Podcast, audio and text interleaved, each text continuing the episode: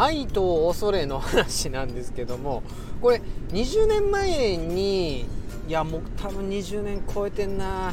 前に読んだ本で「愛は恐れをサバ売りにする」っていう本があるんですけどもそれから何ていうか考えるようになっていていろんな感情はあれど結局2種類しかないんよみたいな。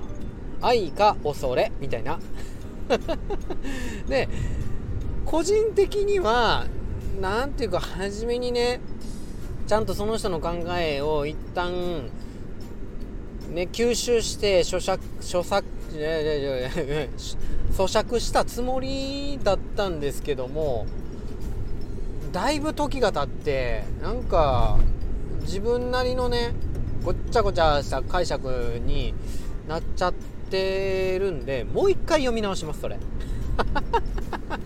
うん、ただねもう一回読み直す前に今どんな咀嚼になってるかっていうのは、うん、なんか結局コインの裏表みたいな感じで愛は愛みたいな。恐れは恐れみたいな形で何ていうか別個に別の次元とかそんな感じで、えー、なんか存在してるようには思っていなくて自分はね全然思っていなくて何ていうかい言うてみたら自分の次元っていうかどの次元にいようとも愛と恐れはあって その次元なりのね愛と恐れがあってその愛と恐れがマジで本当によく言われるコインの表と裏みたいな形でどっちかが存在したらどっちかがなくあじゃあ存在なくなるとかじゃなくてどっちかが存在するからそっちもあるみたいな。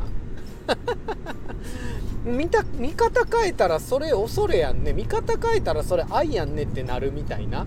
ぐらいにね感じてたよね。でもねちゃうみたい。ごめんね。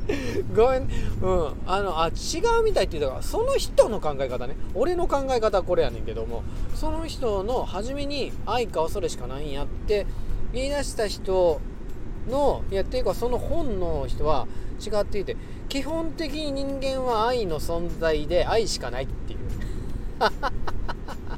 で恐れっていうのはその後に人間が考えたりして作り上げたものなんやっていうのが恐れなんやって。だからね愛っていうのはどういう状態かっていうと恐れが何もない状態っていうのが愛の状態らしくて。えこれって感じてる人いるでしょ？ねえなんかいろいろ恐れがない状態っていうか何もストレスがない状態って言葉書いてもいいし、うん、そういう状態こそが幸せなんやっていう、うん、っていうことを感じてらっしゃる人いると思うんですけどもそれがねこの方っていうか本書かれてるジャポンスキーさんっていう方かなの言う愛の状態らしくてね、うん、だから恐れが全くない状態が愛なんですって。らしい。俺の俺の考え方とちょっと違うよね。いつでも恐れがあってっていう。うん。光があれば影が差すじゃないけども、うん、そんな感じやと思ってたのに闇っていうのはもうあの光の下では存在できないみたいな、ね、照らしゃ闇ってなくなるやんみたいな。愛があったら恐れは存在できないっていうか恐れがないっていう状態が愛なんやっていうかああ別の次元の話なんか？みたいな感じに、なってきちゃうよね。